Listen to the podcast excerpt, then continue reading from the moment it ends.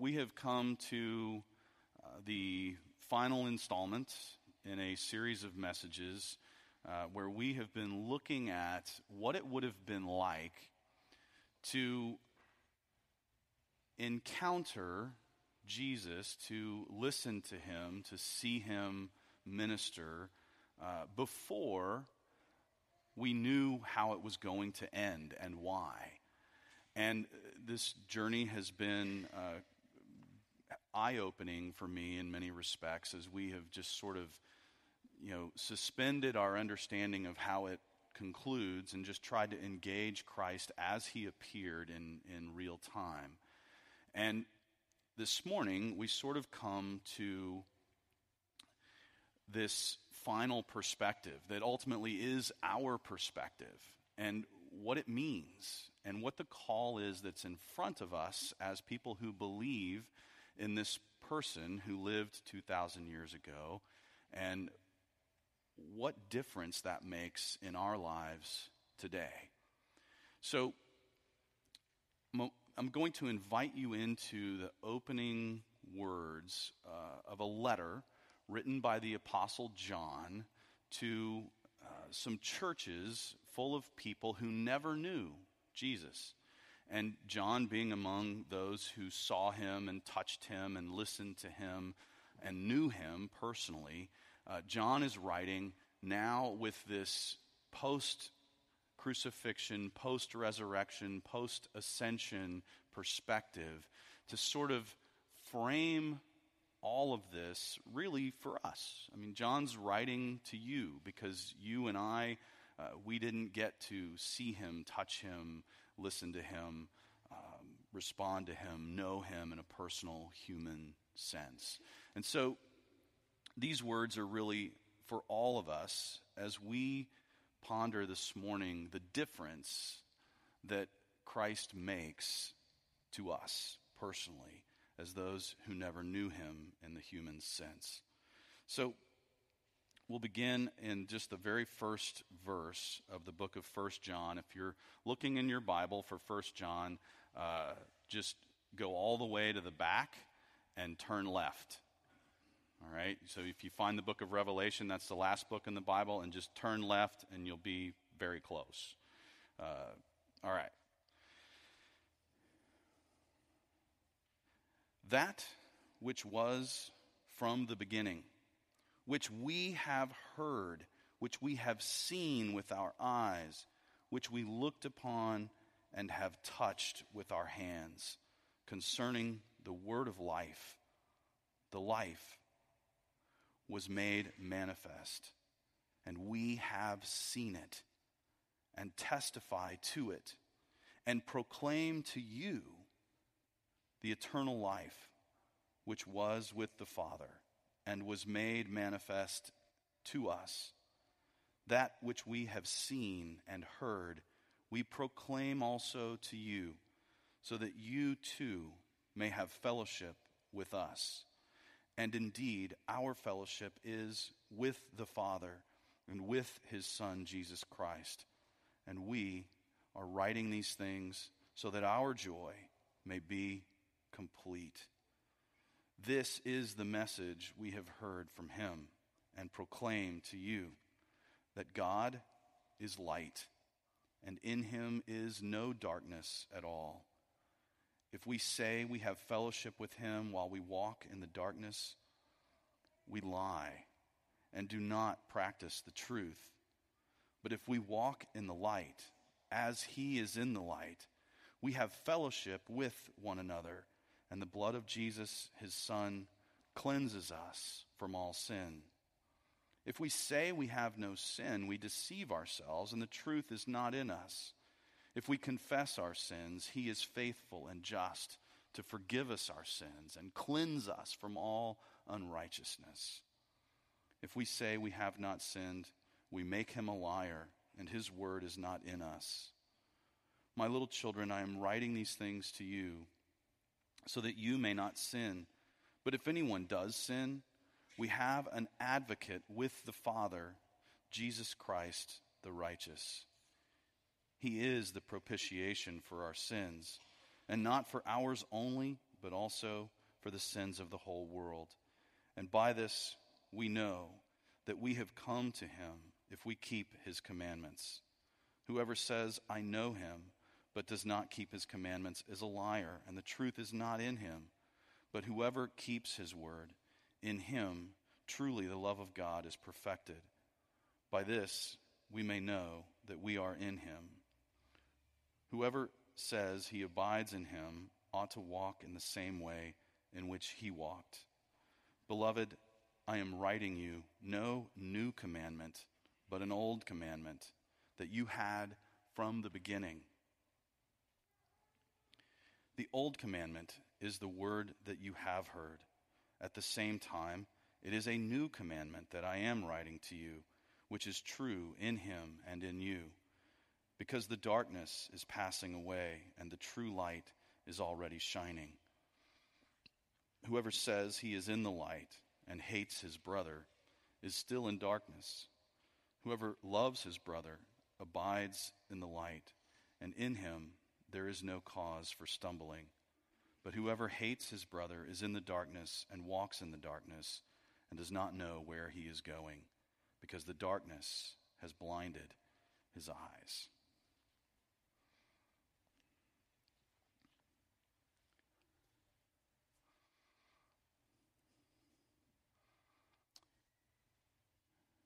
Do you remember the look on the math teacher's face when, if you were in my class, it was probably me. Some of you never would have said anything like this to your math teacher. I understand that. But the comment that always comes up as you move up in math classes in high school is you ready? You know what? You know what it is? When am I ever going to use this? Right, when am I ever going to use this? You're telling me that number's imaginary? Are you kidding me? Well, if you can make it up, why am I studying? Right? the answer to that question is so you don't look like an idiot when your kids come to you for homework help. I've given up on that. Just donk, idiot. Um, so there's a lot packed into John's little introduction here. And I don't want to chase theological rabbit tails. I want to answer the question what difference does this make?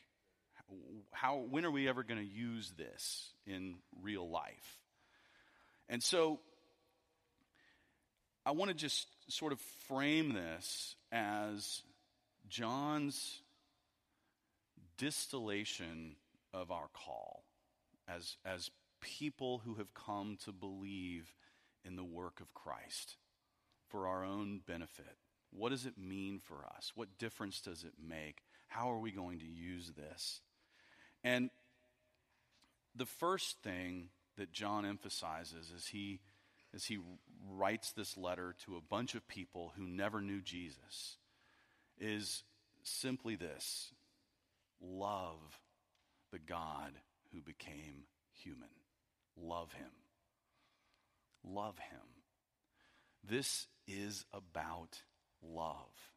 At the end of the day, that is the one thing that will stand for all eternity the love of God. Uh, well, we could add to that the Word of God, we could add the Trinity, but you get the idea?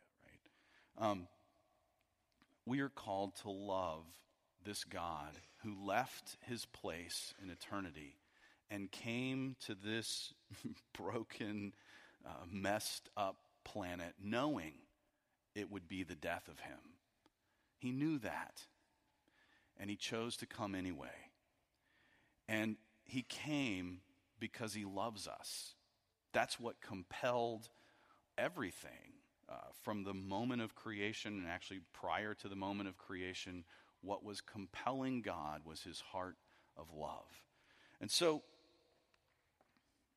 to love God means to draw near to him, to reorient our posture from one of rebellion to one of openness and movement toward the heart of God. To draw near to Him because He is approachable. I love the way John rolls that out in the first few verses that we saw Him, we heard Him, we touched Him. You can almost hear Him saying, you know, we ate with Him, we walked with Him, we, you know, He was there. He was actually there. This is the God who showed up. And John says that that one trait of God looking down, his loving heart breaking on our behalf and saying, I've got to do this. I've got to I've got to jump in with both feet and go there. Knowing what the cost would be. That makes him approachable. Do you remember the, the, this, in this sermon series, this picture of Jesus that was developed and just how brutal he was to the religiously uptight? That's probably one of the things that came across to me the most and as I was researching for this series was just how brutal he was to those in his circles who were religiously uptight. He let them have it and was not very nice about it. You know, this is not the, the sweet, kind, timid Jesus we learn about in Sunday school class. This guy was ready to, to make some changes. And yet, at the same time, he was accessible to prostitutes, to drunkards, to lepers, to tax collectors who were looked down on by everybody. Um, he was approachable, and even even some from among the class of the religiously uptight. I think of Nicodemus, uh, that Jesus drew to himself. Uh, wealthy people, poor people, it didn't matter. He was approachable. I think of the woman at the well that shows up in the Gospel of John, and she's just had a devastating um, series of relationships in her life. And she's an outcast. She's down at the well by herself because she can't go there when all the other women are there because she can't stand what they say about her.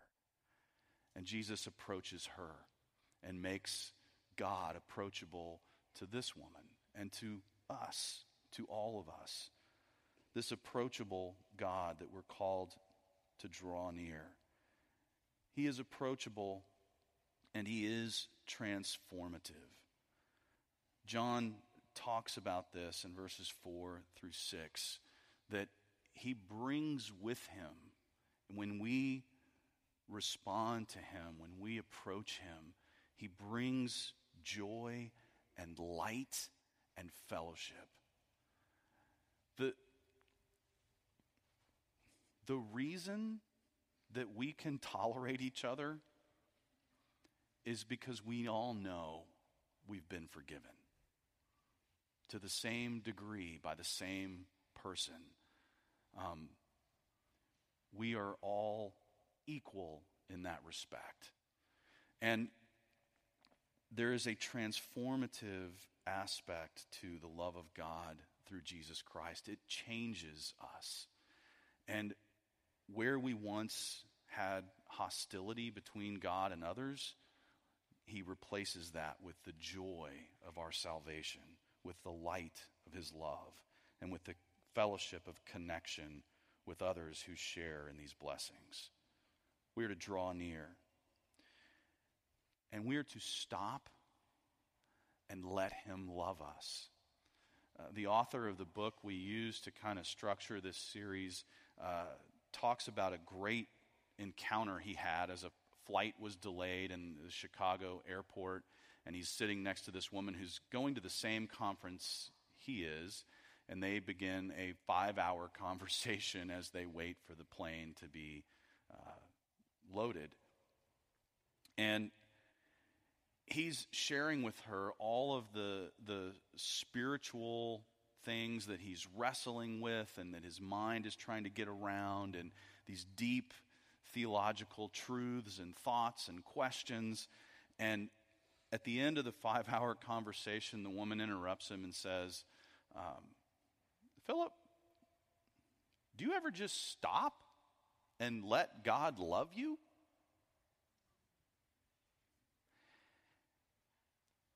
That is a great question. Do we ever just stop and let God love us? We are those who wrestle. That's in fact what Israel, the word Israel, means. Uh, those who wrestle with God. You can look it up, Genesis chapter 32. It's a great story. Um, that's who we are. But at times, we just need to hear the bell, you know, ding, the round is over, go sit down, and let Him love us. Because that's really what it's all about. And what's so remarkable about our wrestling is it doesn't change the one simple fact that God loves us. So we can wrestle all we want, we can kick and bite and scream, and uh, at the end of the day, He still loves us. So our call is to periodically, if not continually, stop and let God's love pour over us. He went to great lengths to reach you, to bring you to Himself. And He has paid a great price to redeem you. And so, at the end of the day, He really does want us to just stop and sit and remember that we are loved.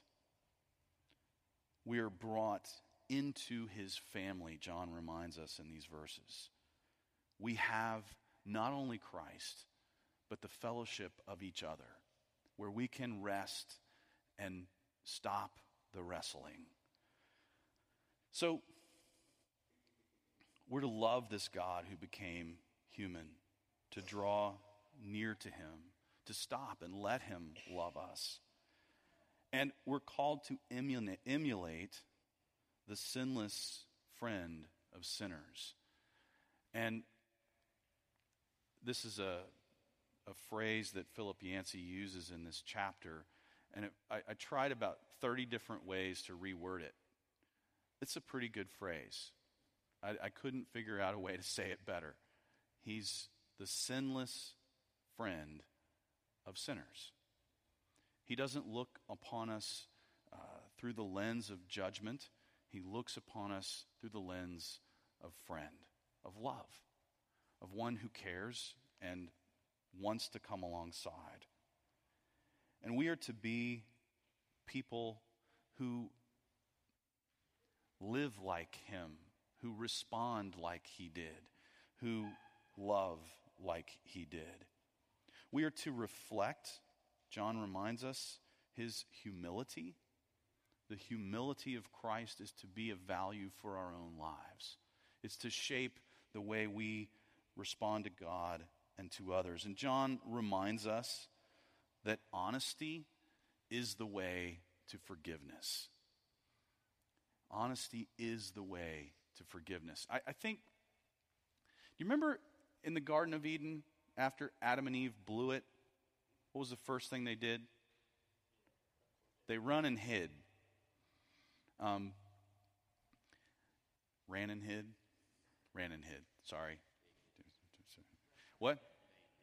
They hid. They done did hid. They did. They hided. They hided themselves. That's right. They selves. And yins did too. That's a West Virginia thing. Sorry. Um, so they hid and they covered themselves, right? And this whole reflex of covering and hiding. Let's call it self protection. It is native to who we are, right? And our tendency is to downplay our sin. God says, no. Take, take the fig leaf off and just go, hey, this is it. This is all you got. And I'm not glorious in and of myself, but I'm, I, I, I need your forgiveness. And that humility breeds honesty in the way we relate to God, which leads us to his forgiveness.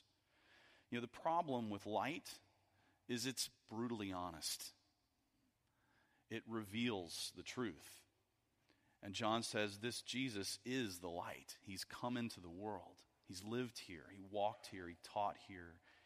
Um, we saw him, and we saw the light, and it revealed a lot. And not all of it was pretty, but it was true. And so, in the same way that honesty is the way to forgiveness, we learn that self protection leads to emptiness. Jesus really did the opposite of self protection. And this is something that we don't like to talk about, but it's so biblically rich. When he was nailed to that cross, do you know what he was wearing?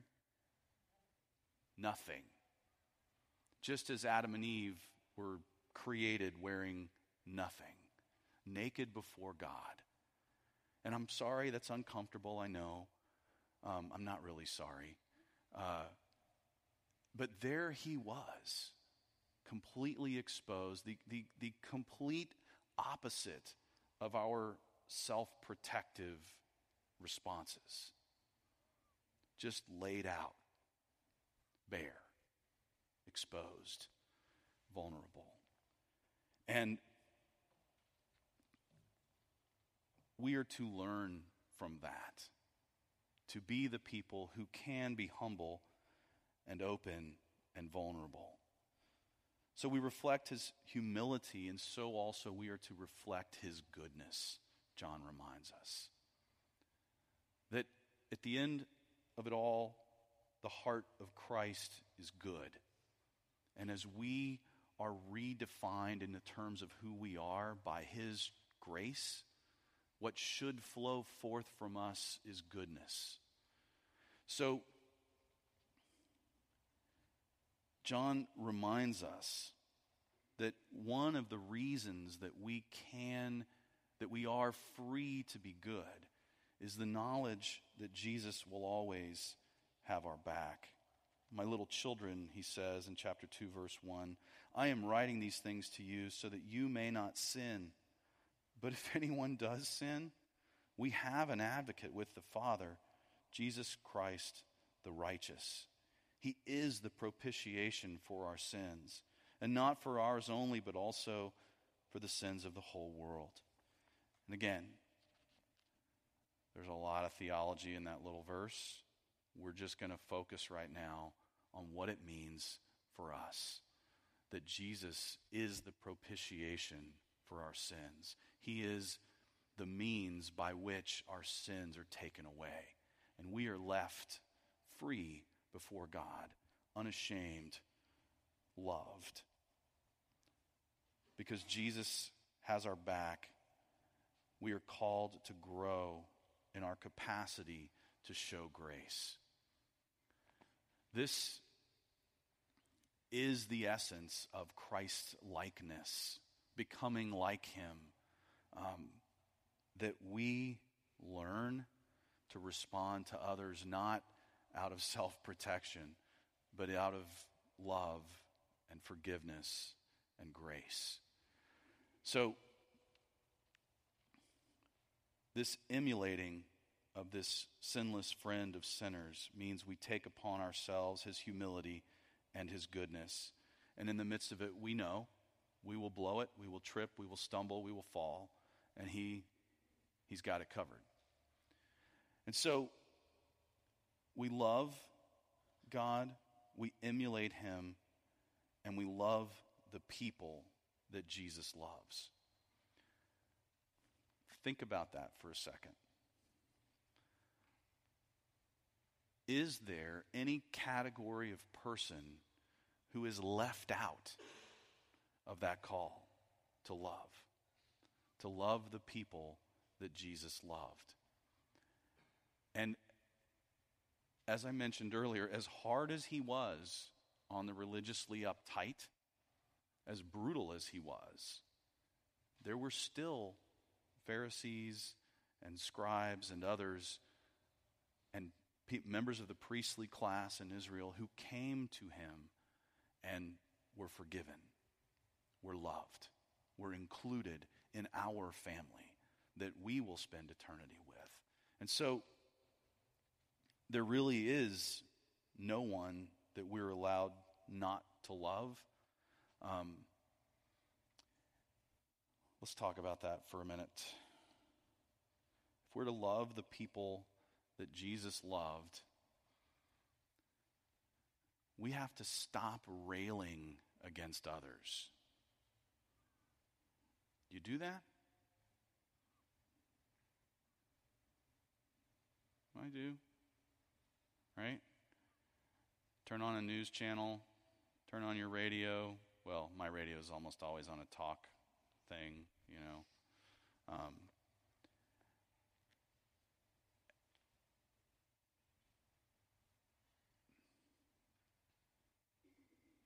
we are so far from where God calls us to be.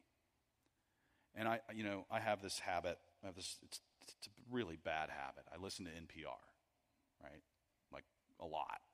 And and if I, you know, if I can't stand that, I go over to the BBC on my little satellite radio. You know, even weirder, right? Because they talk funny when they're telling the news. But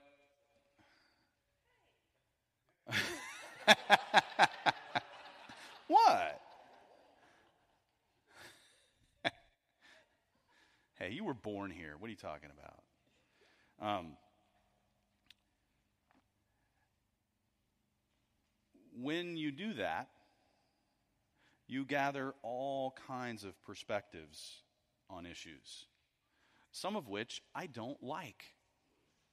And I usually don't do this when my kids are in the car, usually, but I, I can be found driving down the highway yelling back at my radio. Right? And ranting and railing and uh, yeah, we, we all do this in some way or another, right? We all have categories of people we can't stand. Am I wrong? There's somebody out there you just can't stand that category of person. Where do we start? The list is long.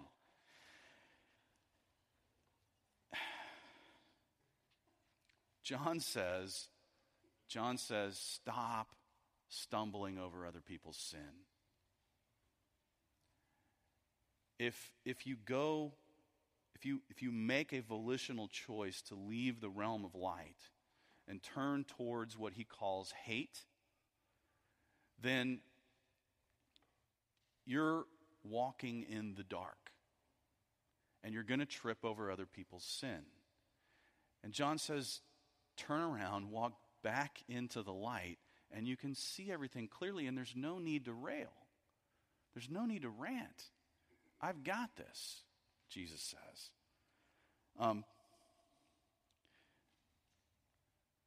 no spouse has ever been made a better person by criticism. No child has ever what? No child has ever been made into a man or woman of God through criticism. We are so quick to pour out wrath, and we are called to something so different to love, to forgive. So stop stumbling over the sin of others and regain your focus on the love of Christ. It is ultimately the only thing that matters in this universe. How will we ever use this in real life? Um, everywhere. As our call to love involves turning away from the railing we do, it also calls us to look at others in a new light, the light of Christ. Love puts us all in the same boat, where we look at even those we are screaming at on the radio and we see them through Jesus' eyes. They're people, they're human, they're flawed like we are, they're sinful like we are. They need the same thing we do. They ultimately are our brothers and sisters on this planet. Love creates level ground. Where I cannot look at you when I'm forgiven of the mountain of sin in my own heart by Christ and say, I'm better than you. My mountain of sin is smaller than yours? What's that? Um, the cross puts us on level ground. And John, as he tries to explain this Jesus that virtually no one who reads this letter has ever met, he just simply says, I met him. I was there. It is so real, I can hardly describe it. And it changes everything. It changed who I am, it changed the way I relate to God, it changed the way I relate to others. We are to be this people who love. Will you pray with me? God our Father, we confess that we are nothing like you, but you became like us, and you lived here you moved here. You were tempted here. You exposed yourself here. You were wounded here. You know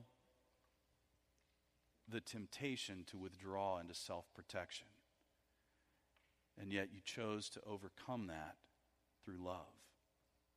And so, Lord, we submit ourselves to you and ask that you would pour out your grace upon us and give us what we need to be able to extend your grace to others. That we would reflect in this world the light that comes from your heart. That we would see others as our brothers and sisters because of what you have done for us through Christ. It is in his name we pray. Amen.